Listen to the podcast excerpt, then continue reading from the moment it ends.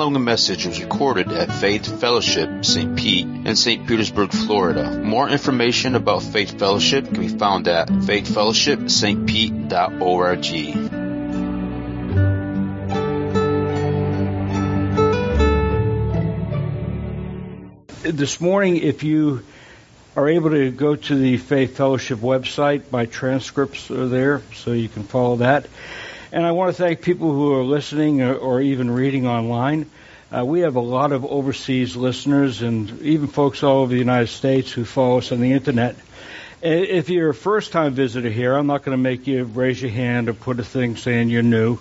Uh, but we have these things called connection cards and these QRT cards uh, in the seat backs in front of you. Fill them out. Uh, we're not going to bombard you with emails or phone calls. It's just a record that you, you were with us this morning. And also, if you have any prayer needs, it's a, it's a great way to uh, let us know uh, what your prayer requests are, or even um, praises. Praise reports are always good to hear too. Um, so this morning, we're going to be talking about in in the book of uh, Luke, uh, chapter 14, uh, verses 25 to 35, and we're going to talk about discipleship. Uh, discipleship.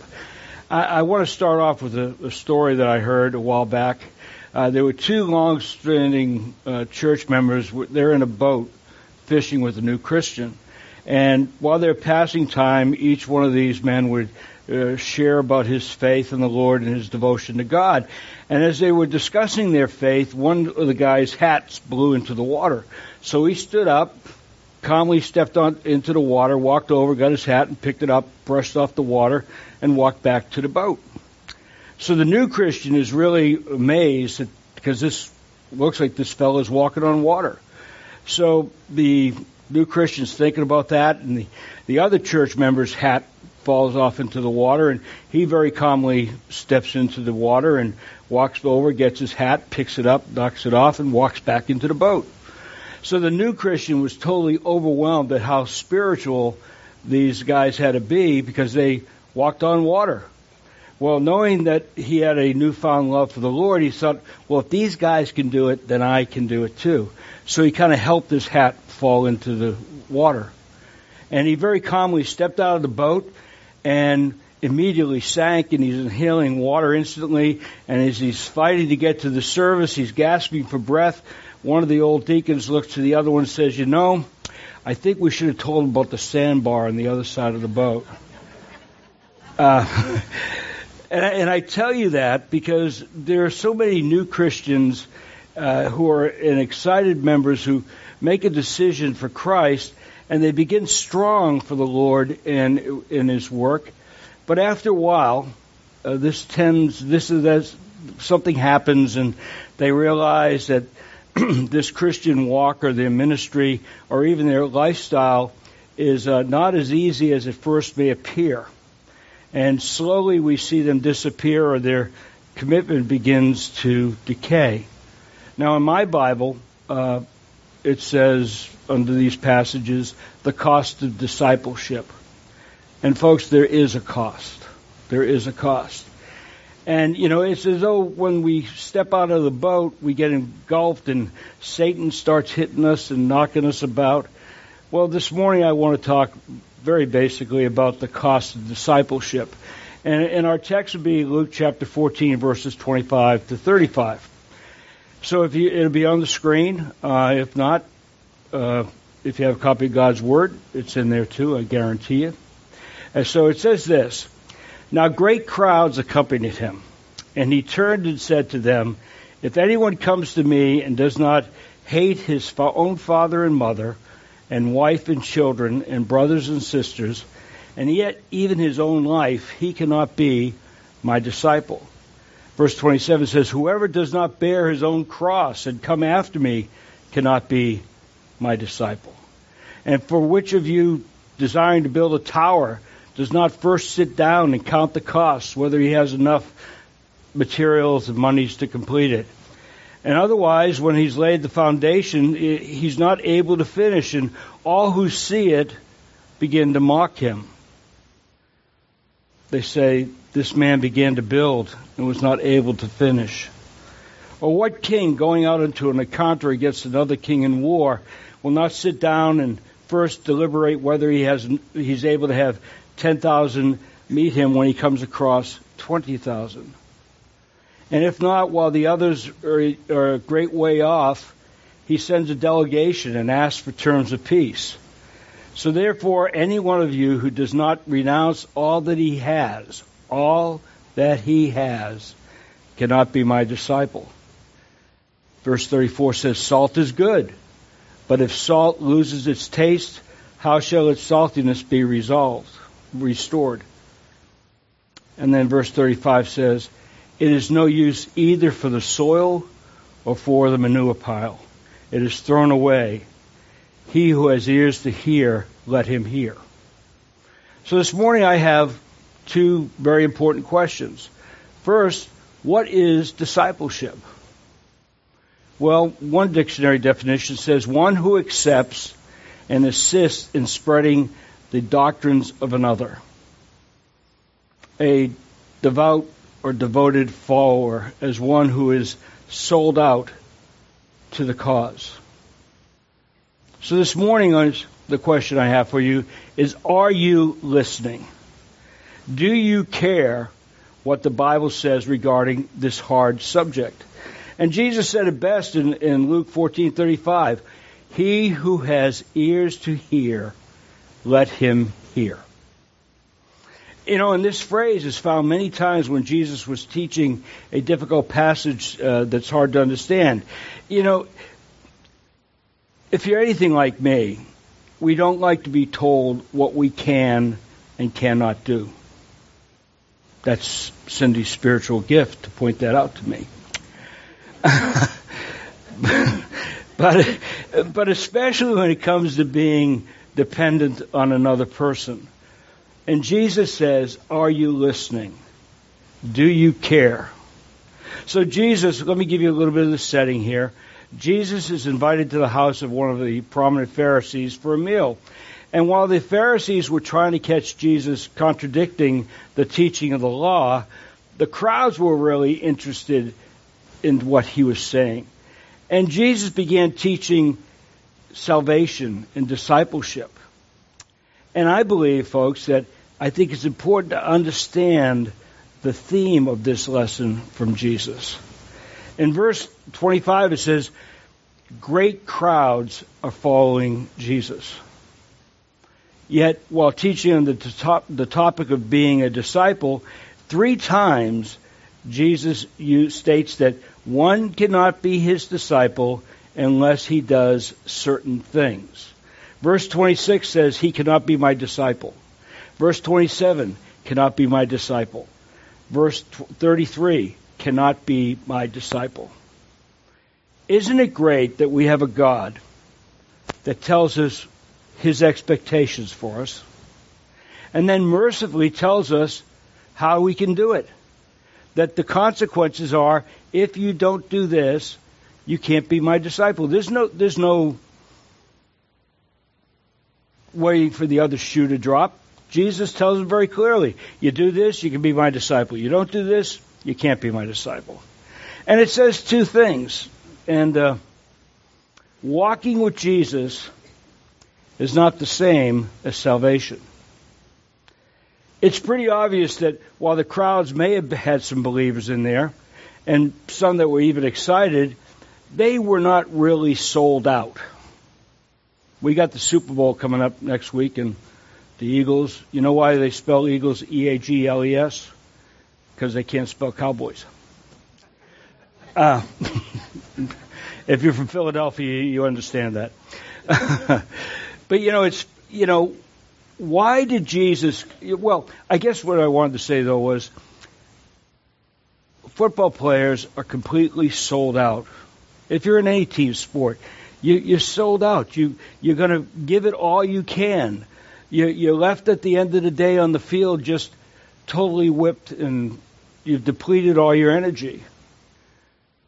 But why did Jesus go to such lengths to explain that there were certain conditions to be met to be a disciple.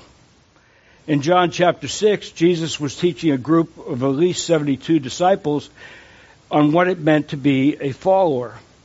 And Jesus had been teaching who he was and why he was sent and what it took to be saved.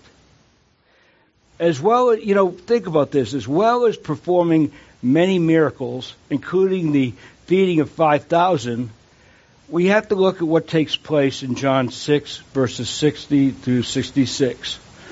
When many of the disciples heard it, they said, This is a hard saying. Who can listen to it? But Jesus, knowing in himself that his disciples were grumbling about this, said to them, Do you take offense at this? Then what if you were to see the Son of Man ascending to where he was before? It is the Spirit who gives life. The flesh is of no help at all.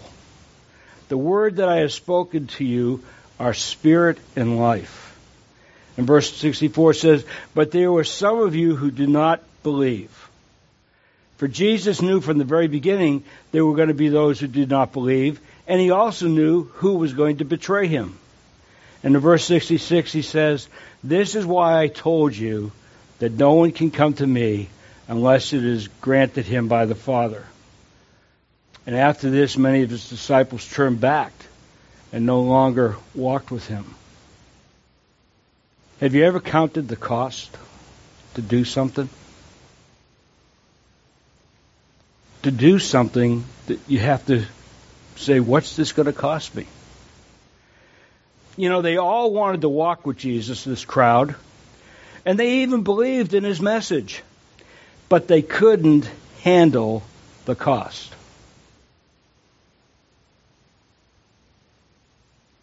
Don't we have to do that sometimes too? What is the cost to be a Christ follower? Perhaps you've been going to church regular and even do all the things that Christians ought to do, but you've never really accepted Jesus Christ as your Savior. Maybe you started believe, to believe, but you never really invited Jesus into your heart. The question is, are you really reborn? And Jesus says, You can never be my real disciple until you do so. Folks, do so today. If you haven't, it's the most important decision you can make in your life. But there's another reason why Jesus would continue to make this warning because salvation is not the same as discipleship.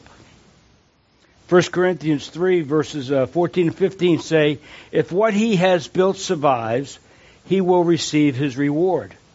And if it is burned up, he will suffer loss. He himself will be saved, but only as one escaping through the flames. Notice what Paul doesn't say here. One in this state will himself be saved. He doesn't say that. Doesn't say it at all he's actually telling us if we live a life of sin, we're never really going to be able to grow. In Galatians 3, verse 3, are you so foolish? After beginning with the Spirit, are you now trying to attain your goal by human effort? Friday, we did a we, we teach TNTs, and the kids get this. There's nothing we can do that can get our salvation. Well, I guess there is. We can accept, we can decide to accept Christ as our Savior. But it doesn't matter how often you come to church. It doesn't matter how many programs you take part in. It doesn't matter how much money you give to the church. Any of that stuff. It's not our human effort. We begin with the Holy Spirit, who Jesus calls our comforter, our helper, our teacher. The Galatians had obviously been saved, and they began strong, but it didn't take very much for them to be pulled out of focus. Anybody have that problem? Can't see the forest because of the trees? You know, we, we just decide we're going to do something, and we're going to give our life to the Lord, and we're going to do all this stuff. And then, as soon as it gets hard, we start questioning ourselves again. Nowhere in Scripture does it say, and I've checked a couple of times, just to make sure I was right. It doesn't say this life is going to be easy. It talks about temptations, trials, tribulations. Discipleship only comes after salvation, in my opinion. But salvation doesn't guarantee it either. You can get saved and have do nothing. So what's it take for one for me to become a disciple? Christ asked the question, do you have ears? Are you interested? And the big question is, what is the cost of discipleship? And Jesus describes what I believe are four parts of discipleship. Discipleship means submission. And if you look at verse 26, it says, If anyone comes to me and does not hate his own father and mother and wife and children and brothers and sisters, yes, even his whole own life, he cannot be my disciple. Sounds pretty harsh, doesn't it? Harsh. The word hate here isn't literally as we think of the word hate. Jesus is simply saying, if you're forced to pick between your family or me, I win. Jesus has to win. And listen, family is not is just one example for Jesus saying nothing can come in front of one's love, devotion, dedication, and commitment to Him. Discipleship means putting Christ first, allowing Him to take care of your family, allowing Him to take care of your relationships, your friends, your work, your money, and on and on. And would you not agree with me that that's a high cost to pay? It is. Is it too high of a cost or too high of a price for each and every one of us? So discipleship means submission.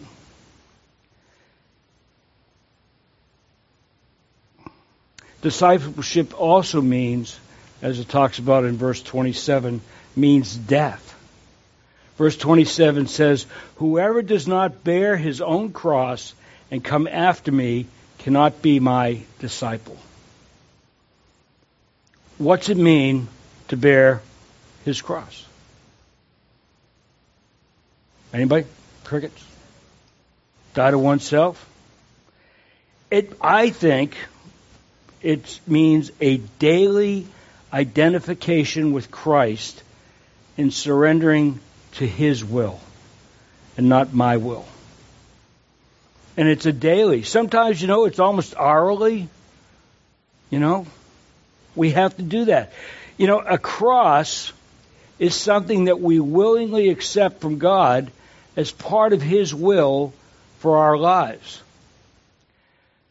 I did a little bit of back study on this, and when the Roman Empire crucified a criminal or a captive, the victim was often forced to carry his cross partway to the execution site. And carrying his cross through the heart of the city was supposed to be an act of admission to the Roman Empire that the Roman Empire was correct in the sentence of death imposed upon him, and which was an admission that Rome was right and he was wrong.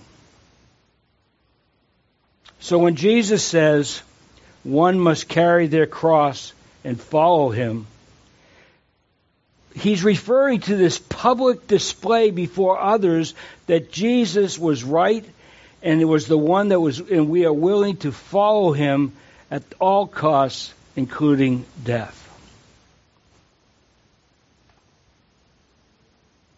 Anybody agree with that? Yeah, we say it, but do we really mean it? Because when it gets tough, what's our default? We sometimes say, well, it's too hard. There's nothing easy about being a Christian, But the great thing is, Christ doesn't say, just do it. He tells us how we can do it, how we can accomplish that. And that's exactly what the religious leaders of Jesus' time were refusing to do. But I want you to notice one thing that's very important. Carrying one's cross is not a one and done. It's a consistent thing. We look to and focus on the cross every moment, and that's the only way we can resist the devil and his bag of tricks. Discipleship also means dependence. Notice that, and if you look at verses 28 to 33, neither man finishes what he starts. You know, I live in Gulfport, and in downtown, well, towards the marina, there's a guy that he decided he had a novel approach. He was going to build his house out of 53 foot long shipping containers. So he builds like two story high. Well, guess what? It got too tough. It's going to cost more money. Then he had to go through all the regulatory things. And guess what? The house is never going to be completed. He just walked away. Part of the cost of discipleship is realizing that we don't have what it takes to finish it either. We can't do things on our own. I know I can't. I don't know about you. Maybe you can, but I, I know. We, I believe we are brought to a realization that total dependence on Jesus is required for, fin- for reaching the finish line. You know, Apostle Paul uses uh, a lot of athletic events, running races, and there's a reason for that because we can we can understand that. Um, I don't see Rick. Anybody here ever run a marathon or half marathon or triathlon? Been there, done that. You wouldn't tell today by my stealth figure, uh, svelte figure. But you know, we were sharing this morning in in um, get ready. There comes a point when you run the marathon. It's usually about at the 20 mile mark, and you hit what's called hitting the wall, and your body is just screaming can't do this anymore, whatever. And I always used to rationalize it with myself saying, you know, you've run a ton of miles to get to this point. Just finish it. Just go through with it. But you know, there's a lot of people at that wall. They just walk off. They just walk off the off the course. To me, why did you train all that much if you weren't going to finish the race? In our race, you know who our strength is? Our strength is our total dependence on Jesus to cross that finish line. And Jesus conquers, uh, cautions those who hear his message that they must consider the cost of being a disciple. Has anybody ever been told there is a cost to being a Christ follower? You, you know, there are countries in the world today that you can be executed or imprisoned for being a Christ follower and telling people that you're a Christ follower. We got it pretty easy, folks. We live in the United States of America. We got this thing called the First Amendment, the right to say, believe, and do whatever we want to do. But you know what? We don't, I don't think, and this is not my political science class, but I don't believe we really have, as humans, American citizens, ever really been totally challenged on the cost. Yeah, things might be tough. You might not be invited to the best parties because people know you're a Christ follower. You know, you might walk into a, when I lived in the Panhandle uh, Wednesday mornings uh, at the Hardee's, the only Hardee's. Uh, all these old fellows. We I used to call them the Senate. They would go there and discuss all the the ills of the world. When they asked me to come every now and then, so I come, and as soon as I walked through the door, I always heard this: "Up, watch your tongues, guys. The preacher boy's here." okay, you know, you, you don't don't don't be quiet because of me. Be quiet because you're dishonoring God. using vile language and, and things. But, you know, we have, there is a cost to being a Christ follower. And I don't believe we've truly been tested as a nation on that. Yeah, you can say, well, back in World War II and back in Vietnam and, and back in 9-11, but those were short, you know, if you ask a typical college kid today, when did World War II start for the United States of America and when did it end? You probably hear crickets. Because it was, in the big picture of things, it was a fleeting period of time. We need to be prepared for the cost. And how do you get prepared for the cost? Well, it talks about the, the, the man that's going to build a tower. If you're going to build a house, don't you need to make sure you have enough money to do it? That you have the plans to do it. You, you, you've totally taken everything into account, unlike the man in Gulfport who just walked away from his project. project because he really didn't count the cost. Pop quiz. Is it easy being a Christ follower? No, yes.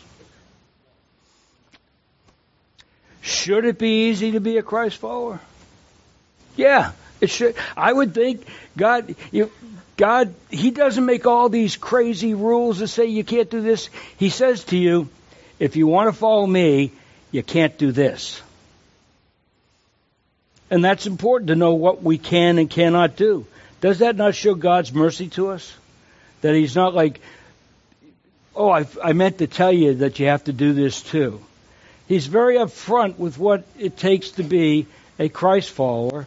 It's very upfront of what it takes to be His disciple. You know what? I think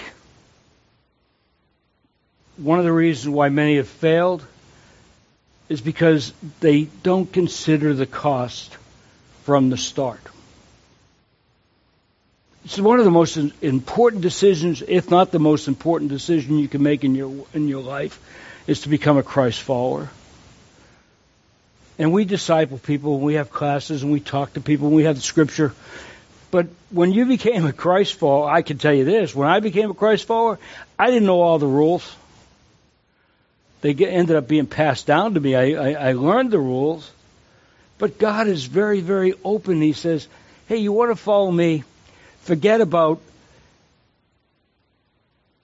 He's saying, and it sounds harsh, to hate your family, to hate your. He's not saying that hate in a way we construe it. He's saying, don't put anybody else before me. That's a radical concept, isn't it? I have to trust God. I can't trust Fred Fitzgerald to make all the right decisions because I, I left to my own design, designs, I'll mess it up. I trust me on that. Ask Cindy; she'll she'll validate that. I said I wasn't going to do this to you today, but I'm doing it anyway. Tough. I'm, you can preach when you want, but I, you'll do it on the way home, I'm sure. uh, you should believe those car rides, I'll tell you. you know, and I, I think that's why many new Christians they fail because they don't actually consider what they're about to enter, what kind of relationship. Discipleship basically means dying to and dying of yourself on a daily basis. But I want to do this. The Lord says you can't do that. Don't do that. That's not honoring me. We have to learn on a daily, and in my case, almost minute by minute, what it means to be in submission to Jesus Christ. Learning what makes it completely dependent on Jesus and on his lifestyle. You know, when when you read Scripture, isn't it amazing? And it, I was thinking about this earlier this morning. When we think about 33 A.D., they're kind of backwards, right? They didn't have like you couldn't be any good there, Carmelo, because they didn't have internet. You know, they weren't very sophisticated people. Yet Christ's teachings were as applicable then as they are today. They pass through time. But don't we make them harder? Because we want to we want to help God out. God doesn't need our help. If no one's told you that, uh, he doesn't need it. He wants you to obey him. He wants you to follow him. He wants you to love him. Now, does that mean we don't make mistakes? Sure. We make mistakes daily. But you know what we're supposed to do is we're going to we should shake the dust off our shoes and continue to strive for Christ. If you play a team sport, you know it's a, do you know that in baseball if you hit if you 33 3 what's it 33 330 330 that means six times out of ten you're striking out or making it out you you know one third of it you're playing good ball right i'm glad god doesn't grade on the curve because i will make mistakes on a daily basis and when I make these mistakes, I have to humble myself and say, God, I made a mistake. We have to submit to Him by being completely honest. You, we can't hide anything from God. He knows what we've done and what we're going to do, and whether we, we're sincere or we're just paying lip service. We need to remember that we will make mistakes and we can't fix them by ourselves 90% of the time, I would say.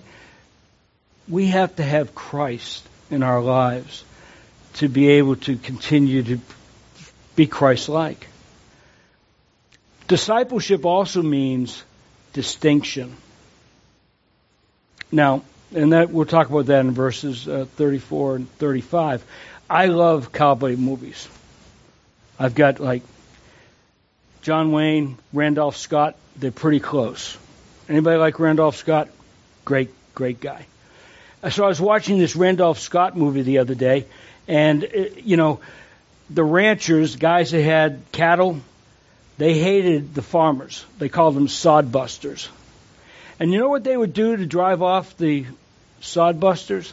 They would salt their fields. Because when you salted the field, you essentially ruined the field. You know, and in biblical times, much as it is today, salt was used as a seasoning and as a preservative. Again, Cindy tells me I use too much salt. What's her big thing? You haven't even taken a bite and you're already dumping salt on it. It's the way I am. It's my DNA. I'm flawed. and I admit it. not that you know. I'm not even going to go there. but the salt came mostly from the salt marshes in the area that was back then in Jesus' time a little bit to the southwest of the Dead Sea. And this impure salt was susceptible to deterioration and it could lose its flavor leaving it, it basically as useless crystals. And that salt was simply thrown away. It was no good. You couldn't recharge it. Jesus' question was, how can it be made salty again? The answer is obvious, but Jesus gave one to them that they would understand. He said, It is fit neither for soil nor for the manure pile. Pretty much useless pretty harsh comparisons too. You know, Jesus, we talked about this this morning. Jesus used uh, sometimes what we call today hyperbole, where he'll say, hate your parents, or hate this, or poke out your eye, or chop your hand off. Was he really advocating for that? No. What he's saying is you need to have a circumcision of your heart, change the way you do things. But when it came to the salt, that's pretty harsh. It's not. You can't use it to eat or cook, and it's not even worth going on a manure pile. So what's the lesson? To be the flavor of life, one must be a disciple. One set apart for duty. So many Christians, and don't mean to be harsh, but they blend into the world and lose their flavor. I'm glad we come to a church and we're able to worship at a church that does not dilute Scripture. We don't tickle your ears. We don't tell you things that you want to hear. The pastors made it very clear we preach the Bible. And don't change a word of it because you look in Revelation, that's not good. don't change a word of this or whatever. But Jesus says it's the the Christian blending into the world is the same as the salt losing its flavor and its worthiness. You know,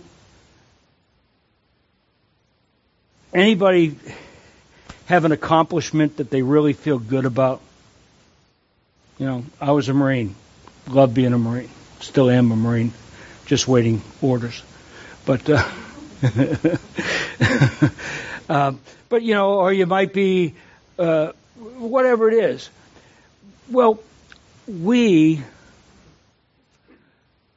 should put as much work and effort into being the best disciple we can following Christ as we do anything else.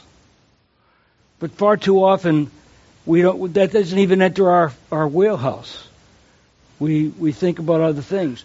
The question I want to ask you this morning and uh, take it home, digest it, let it percolate for a little bit. Am I being a sold out disciple for the cause of Christ? I can't answer that question for you. I can only answer it for myself.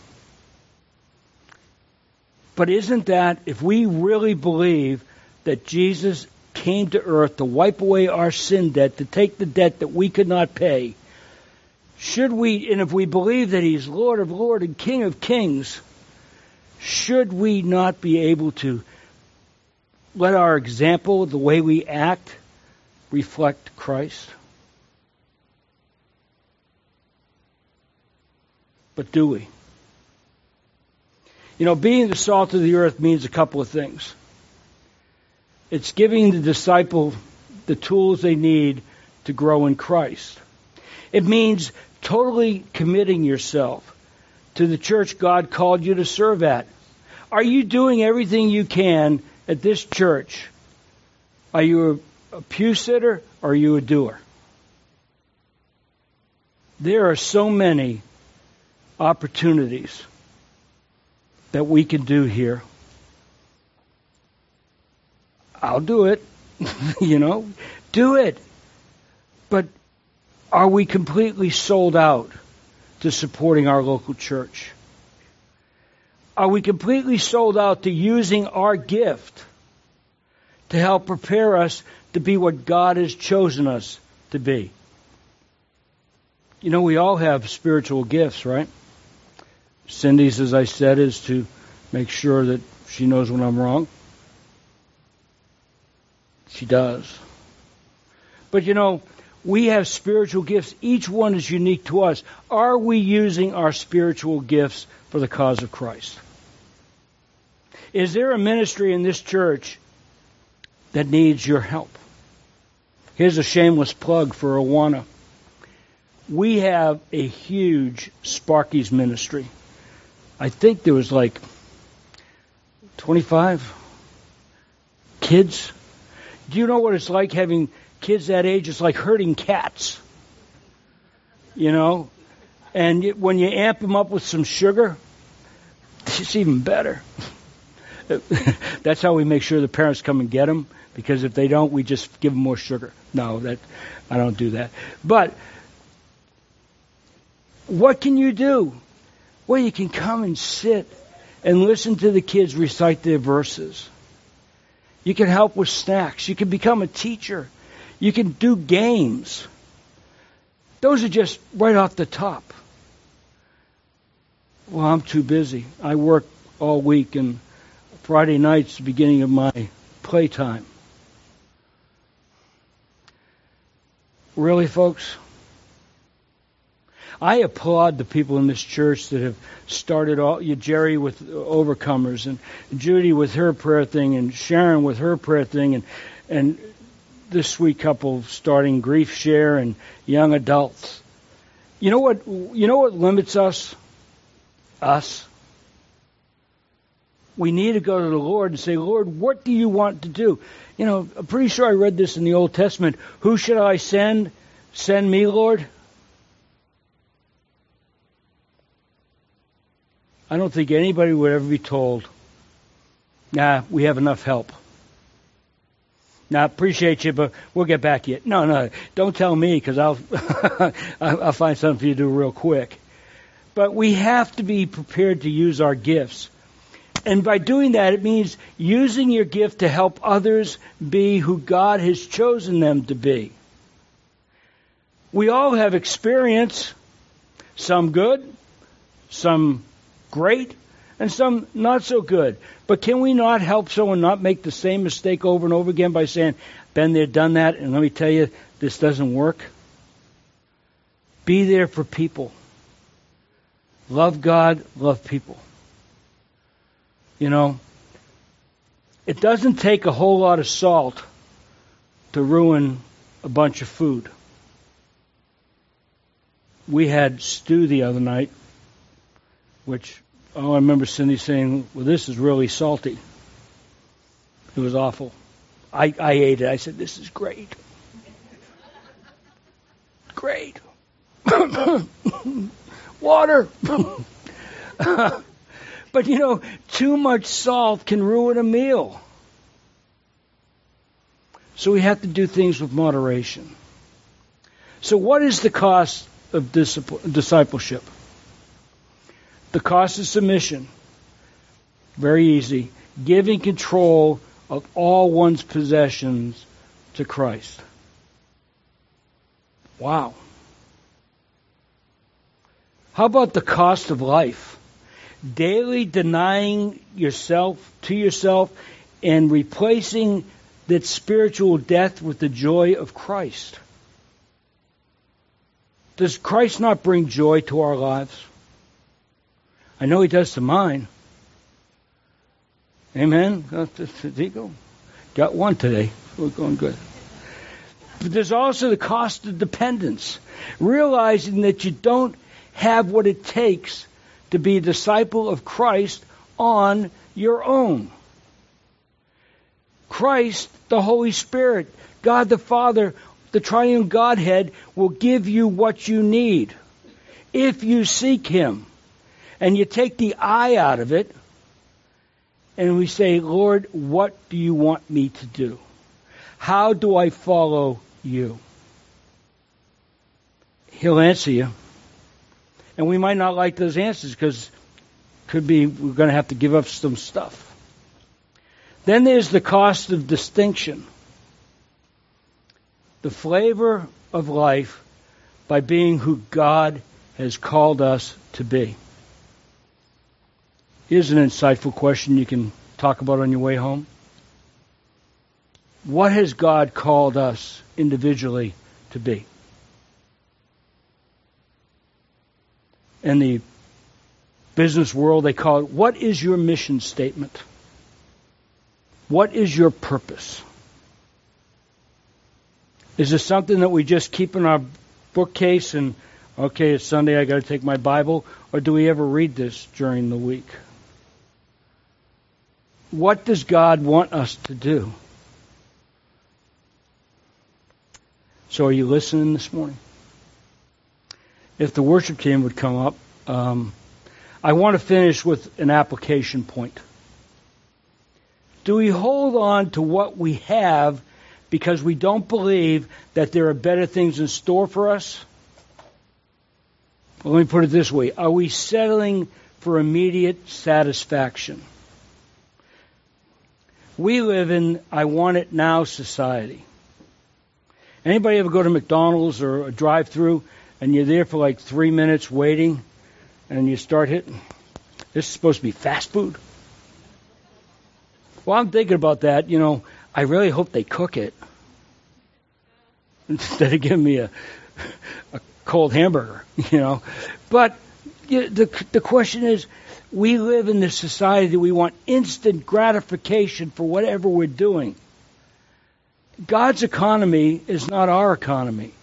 We he's we have to fit into his plan, not him fitting into our plan. Does that make sense? So, what plan does God have for you?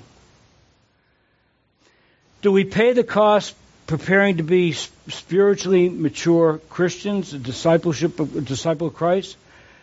Do we pursue the will of God to accomplish His purpose? When I was called into the ministry, I was convinced that this was he, God had the wrong Fred Fitzgerald. It was like, no, no, no, no, not me. But you know what? After submitting to Him, it made very clear that God's got a plan. We just have to let Him work it through us so we become more like Him. We need to trust God for everything. Not just the little things, everything we need. To, this, God is not the deceiver. Satan is the deceiver. God has a plan for each and every one of us. The challenge is finding out what that purpose is for me. And then not just figure out, okay, this is what the Lord wants me to do, but then go do it.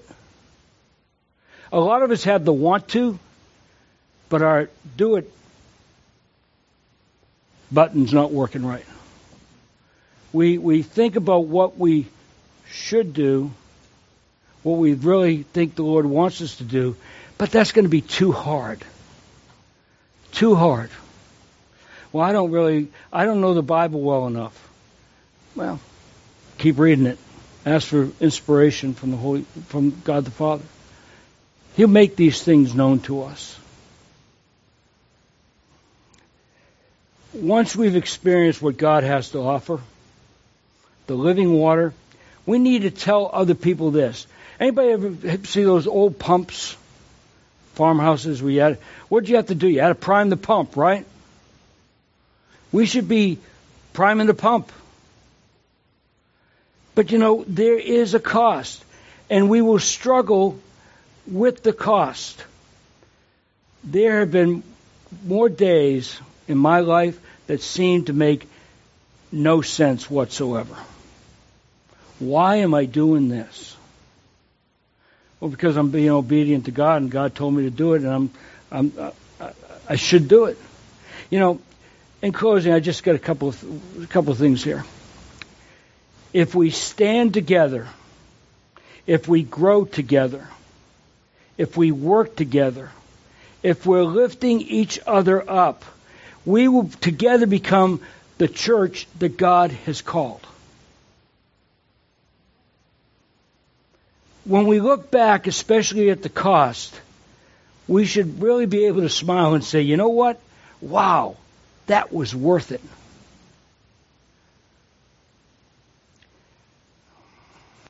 My friends, I pray this morning that you do a deep dive into what God wants you to do. Then what are the hindrances to doing what God wants you to do and asking Him to take away those hindrances? Because He will. But we have to. It's you know sometimes I think as Christians we we're like fingernail deep when it's really deep, deep. We sometimes just don't even scratch the surface. This morning, I don't know where you stand with the Lord. That's between you and God. Now, I, uh, if you haven't accepted Jesus as your Savior, do it today because we're not guaranteed another breath. And I love you, and I told you I like you, and I, I'd sure want to see you in heaven.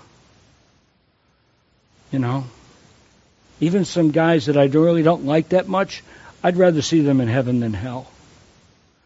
But you have to make that decision on your own. Am I going to be a Christ follower? Do I trust Him with my life? He gave His for us. Don't we owe Him our loyalty, our commitment, our honor, our praise, our worship? Ask yourself today, what are the hindering blocks or the stumbling points that keep me from doing all those things? And if you go to the Lord, I know He will provide you with the, the ingredients you need to become fully functioning Christ followers. I pray this, and I just pray that the Lord uses you all in a mighty way today.